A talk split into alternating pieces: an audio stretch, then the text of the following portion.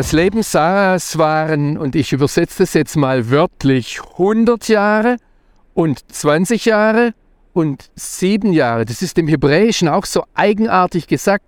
In ihren Übersetzungen steht wahrscheinlich einfach nur, sie wurde 127 Jahre alt. Die Rabbiner fragen da, warum wird das so gesagt? Und es gibt allerhand Lösungen. Die schönste war, Sarah war am Ende ihres Lebens 100 Jahre alt und hatte die Weisheit von 100 Jahren. Sie hatte die Schönheit von 20 Jahren und die Unschuld von 7 Jahren. Aber eigentlich war sie 127 Jahre alt. Das Schöne hier im Text ist, dass es heißt, das Leben Sarahs. Und das waren die Jahre des Lebens Sarahs. Es wird das Leben betont, obwohl die Stammmutter Israels gestorben ist. Und Sarah starb, steht hier in Kiriat Arba, das ist Hebron im Lande Kanaan. Und Abraham kam, um Sarah zu betrauern und um sie zu weinen. Vielleicht war Abraham in Beersheba. Wir wissen nicht, was dahinter stand, warum er kommen musste, nachdem Sarah gestorben war. Vielleicht war er nur auf einem Ausflug, vielleicht aber, manche vermuten, dass haben Sarah und Abraham getrennt gelebt, weil diese ganze Sache mit der Opferung des Isaaks so schwer war für die Sarah, dass sie das nicht mehr ausgehalten hat. Und vielleicht ist sie daran gestorben. Sie merken an den Lastwagen, die hier vorbeifahren, wir sind in Hebron. Wir sind in der Mitte dieser Stadt und Sie sehen heute, Hebron ist eine, eine Stadt mit über 100.000 Einwohnern, eine Stadt, die eines der Industriezentren hier des Westjordanlandes ist, von Judäa. Und was ich Ihnen von hier aus zeigen möchte, ist, dort in der Mitte, direkt unter, diesem, unter dieser Antenne, die Sie dort sehen, das ist die Höhle Machpelah. Darum soll es jetzt gehen und ich möchte Sie gerne dorthin mitnehmen. Hier ist also diese Höhle Machpelah, so wie sie heute aussieht. Das ist ein Gebäude aus der Zeit des Königs Herodes. So ungefähr hat die Umfassungsmauer des Tempels ausgesehen zur Zeit von Jesus. Heute ist in der Höhle Machpelah eine Synagoge auf der einen Seite und eine Moschee auf der anderen Seite. Und darunter liegt die eigentliche Höhle. Aber bis heute ist Hebron ein Brennpunkt in Israel. Wir kommen hier nicht umhin, dauernd Soldaten zu sehen und das ist eine der ältesten Städte, eine der ältesten bewohnten Städte. Wir wissen mindestens von 4000 Jahren ununterbrochener Geschichte hier und bis 1929 gab es ja auch eine jüdische Gemeinde. Wir sehen die jüdischen Häuser, die damals zerstört wurden, die bis heute, zum Teil sind sie wieder be bewohnt worden, aber zum Teil sind sie auch bis heute zerstört. Und damals 1929 fand hier ein Massaker statt, ein Pogrom statt, wo die alte jüdische Gemeinde ausgelöscht wurde. Das wirkt bis heute nach. 1967 kam dann das jüdische Volk hierher zurück und heute gibt es hier wieder eine jüdische Gemeinde. Wenn Juden heute hier laufen, wenn Araber heute hier gehen, dann sprechen sie von El Khalil, das ist der Freund, das ist das arabische Name von Hebron, weil Abraham als der Freund Gottes bekannt ist. Für Juden ist Hebron bis heute Kiryat Arba, die Stadt der vier, wenn wir es übersetzen. Vielleicht war Arba, die Bibel verweist an einer Stelle darauf, einer der Ureinwohner hier, aber eigentlich statt der vier sollen nach jüdischer Tradition hier vier Elternpaare begraben sein. Das ist der Abraham und die Sarah, der Jakob und die Lea und der Isaac und die Rebekka. Und das vierte Ehepaar ist Adam und Eva, die hier nach der jüdischen Tradition begraben sein sollen.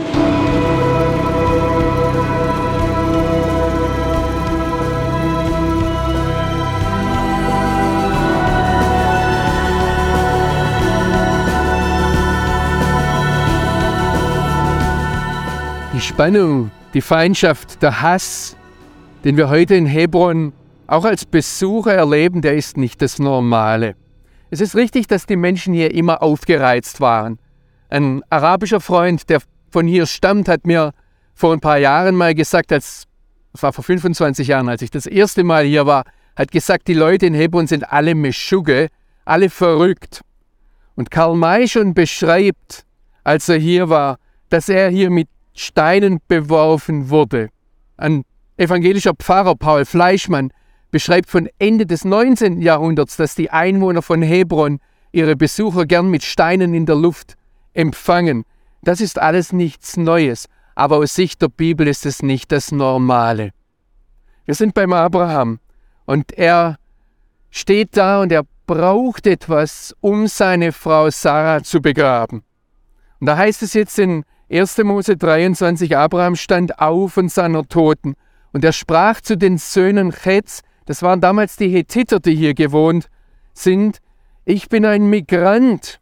Ich übersetze es jetzt an mein modernes Deutsch, ich bin ein Migrant, der bei euch hängen geblieben ist. Abraham geht von der politischen Realität aus. Er kommt nicht und sagt, Gott hat mir dieses Land verheißen, jetzt gebt mir etwas, sondern sein ganzes Leben lang hat er hier als umherirrender Aramäer gelebt, als Beduine. Und jetzt, nachdem Sarah gestorben ist, zum ersten Mal braucht er etwas. Und wir sehen hier, möchte Ihnen Mut machen, das einfach einmal durchzulesen, dieses ganze Kapitel. Wir sehen, wie der Abraham eine gute Beziehung mit den Leuten hier hatte. Das war das Normale. Und jetzt tritt er hier für die Einwohner Hebrons und sagt, Leute, jetzt brauche ich irgendwas. Und sie sagen, wähl dir aus. Keiner wird dir seine Grabhöhle verwehren. Du gehörst zu uns. Und er sagt dann, nein, nein, ich möchte die Grabhöhle von Ephron dem Hethiter. Übrigens, archäologisch gesehen gibt es unter diesem Monumentalbau, den Sie heute sehen, eine Höhle. Und Ephron sagt, ja, ich gebe dir diese Höhle, kostenlos. Und hier setzt Abraham einen Maßstab. Er sagt, ich nehme nichts von dem mir verheißenen Land kostenlos. Ich möchte den vollen Marktpreis bezahlen. Und am Schluss darf er dann seine Sarah beerdigen auf einem Stück Land, dem ersten Stück Land, das er hier besitzt. An allen anderen Stellen ist er Migrant, lässt sich zeitweilig nieder, baut ein Zelt auf und zieht dann wieder nach einiger Zeit weiter, aber er hebt keinen Besitzanspruch.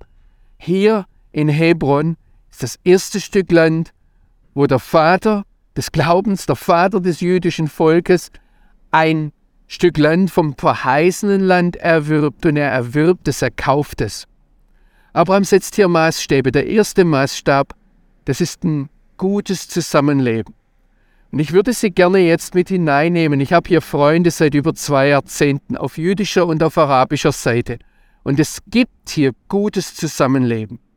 Und die Juden, die oft im Brennpunkt der Geschichte, der, der, der Medien waren, weil sie hier Häuser gekauft haben, keiner von denen hat das Haus irgendwelchen arabischen Einwohnern weggenommen, sondern alle jüdischen Häuser, über die gestritten wurde in den vergangenen Jahren, waren von Juden, und ich kenne einen der Landkäufer, die benutzen hier ein Wort, die sagen, wir haben dieses Land, dieses Haus erlöst, freigekauft, neu gekauft, selbst wenn es Häuser sind, die nachweislich noch vor weniger als 100 Jahren Juden gehört haben, wenn sie heute Arabern gehören, muss man sie zurückkaufen, wenn man sie als Jude benutzen möchte. Dieser Maßstab kommt vom Abraham her. Das Problem ist, und hier werden wir hochbrisant politisch, dass auf den Landverkauf und auf den Hausverkauf von an Juden, von Arabern, in der von uns unterstützten palästinensischen Autonomie die Todesstrafe steht.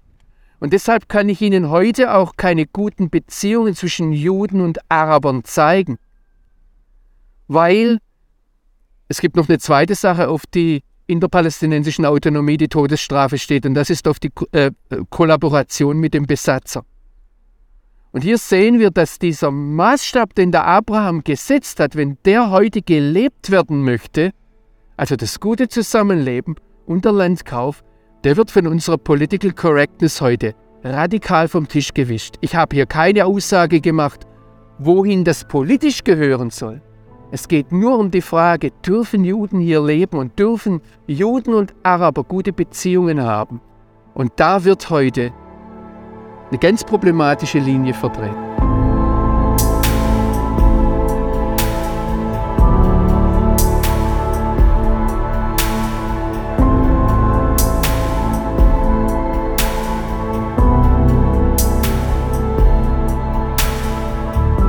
Wir sind im ersten Buch Mose im Kapitel 24.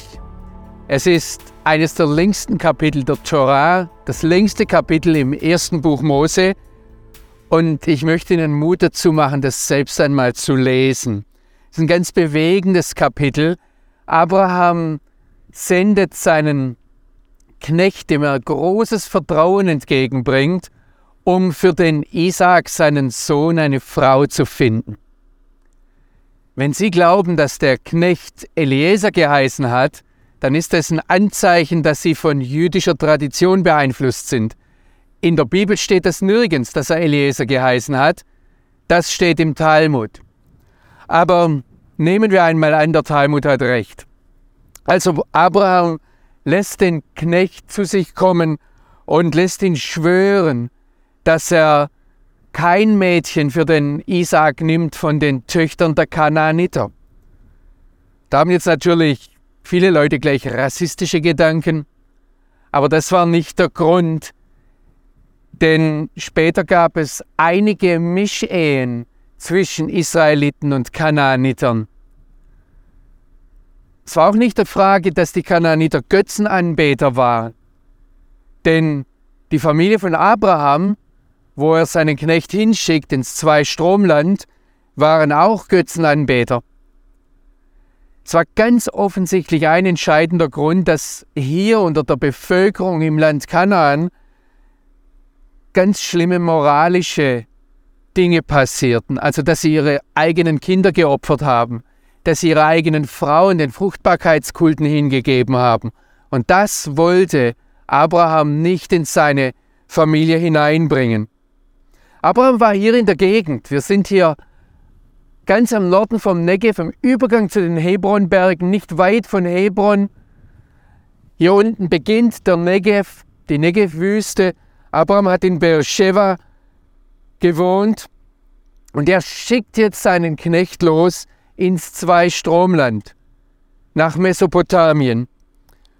Und lesen Sie die Geschichte einmal nach wie der Knecht dann loszieht, wie er sich vorbereitet, bis er dann dorthin kommt und sich an einem Brunnen niederlässt.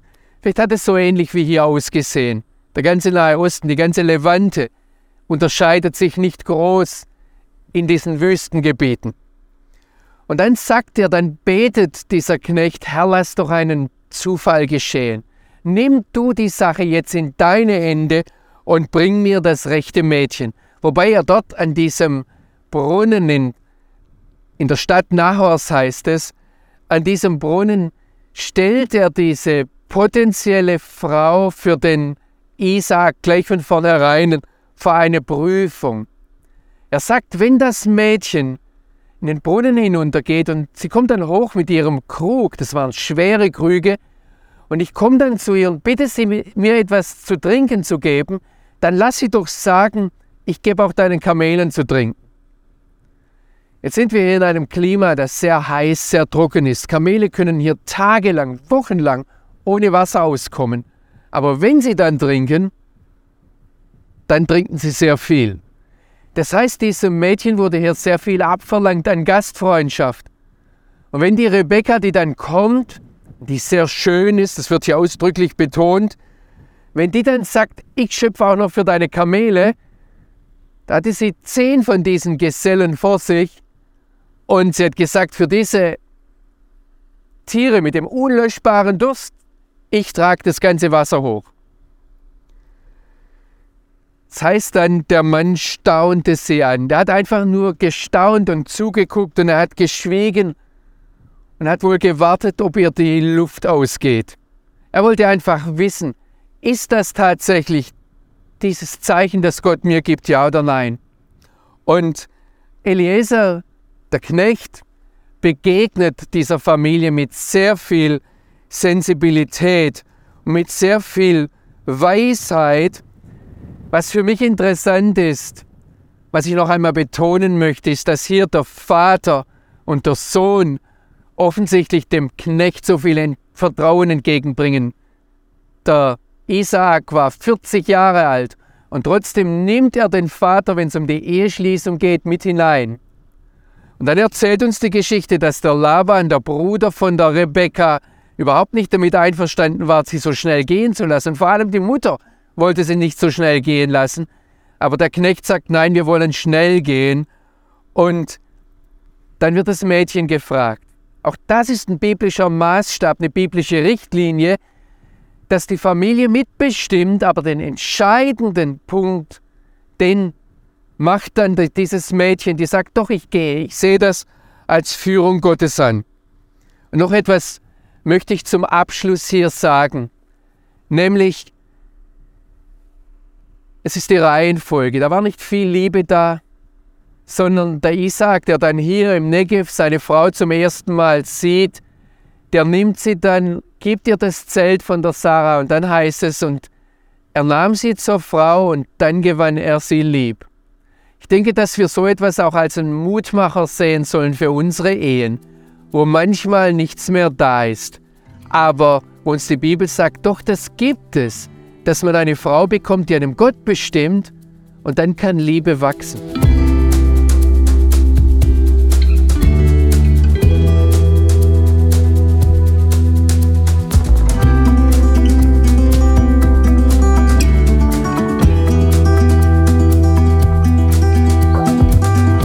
Wir sind am Ende, am Ziel des Weges mit Abraham angekommen. Hier in Hebron, in der Höhle Machpelah. Dort unten liegt der Abraham, die Sarah und der Isaac und die Rebekka und Jakob und Lea und vielleicht auch Adam und Eva begraben. Wir haben den Abraham kennengelernt als Vater des Glaubens bis ins Neue Testament hinein, als Mensch mit Schwächen, in Prüfungen, stolpernd mit Verletzungen. Wir haben seine Beziehungen gesehen zu seiner Frau, zu seinen Untergebenen, zu seinen Angestellten, zu seinen Kindern, zu seinen nächsten Nachbarn, Weggefährten und auch zu seinen Feinden. Vor allem aber haben wir Abraham kennengelernt als einen Menschen, den Gott erwählt hat, weil er einen Plan mit ihm hat. Und im letzten Kapitel der Abrahams Geschichte, in 1. Mose 25, werden jetzt zwei Dinge noch einmal dick unterstrichen. Also der Abraham heiratet dort noch einmal und er bekommt eine ganze Reihe von Söhnen und dann heißt es, dass Abraham diese Söhne weggeschickt hat, noch zu seinen Lebzeiten. Er gab ihnen Geschenke, er hat sie als wohlhabende Leute weggeschickt, aber sein Erbe, auch die Verheißung, die hat er dem Isaak weitergegeben. Und damit wird hier im letzten Kapitel des Abrahams-Zyklus etwas nochmal ganz dick unterstrichen, was die Bibel durchzieht bis hinein ins Neue Testament, nämlich dass diese Verheißung, die Auserwählung für den Abraham und die Linie über Isaak und Jakob gilt, nicht einfach nur für alle Abrahams Nachkommen. Und das können wir noch im Neuen Testament sehen, in Römer 9, Vers 7 zum Beispiel, unterstreicht Paulus das ganz dick, dass er sagt, nicht alle Abrahams Nachkommen sind erbberechtigte Kinder, sondern nur die Kinder, die Kinder der Verheißung sind. Und das Zweite, was hier ganz dick unterstrichen wird, wir sehen, dass der Abraham dann 175 Jahre lebte und das heißt, er starb in gutem Alter, alt und lebenssatt und wurde zu seinen Völkern versammelt und dann heißt es, seine Söhne Isaac und Ismael begruben ihn in der Höhle Machpelah. Wir sehen hier, dass Isaac und Ismael die manche spannungsgeladenen Zeiten durchlebt haben. Manches nicht einfache durchlebt haben. Und ich stelle mir vor, wie der Ismael durch das, dass der Vater Abraham ihn weggeschickt hat, Verletzungen mit sich getragen hat. Aber hier am Schluss sind sie gemeinsam da und tragen ihren Vater zu Grab. Aber was interessant ist, Isaak und Ismael in der Reihenfolge. Und das sehen wir, dass ein Frieden zwischen beiden, ein Miteinander zwischen beiden möglich ist, auch wenn sie diese Reihenfolge, diese Erwählung bejahen. Und das ist es, was wir mitnehmen aus dieser Abrahams-Geschichte. Kampf ist nicht, Auseinandersetzung ist nicht das Natürliche. Letztendlich geht es darum, dass wir gemeinsam Ja sagen zu dem, was Gott uns in seinem Wort zeigt. Und das wird hier in Hebron zusammengefasst wie in einem Brennglas. Die ganze, das ganze Wesen, die Ambivalenz der Person Abrahams, seine Bedeutung für alle Menschen, seine Relevanz durch 4000 Jahre hinweg bis in die Gegenwart hinein. Aber dann, Sie sehen die Menschen hier, Sie haben es vielleicht auch gehört, wir sind hier in einer lebendigen Szene, wo Abrahams Nachkommen sich laut äußern, vielleicht laut auch miteinander streiten. Das hat Relevanz bis in die Gegenwart hinein.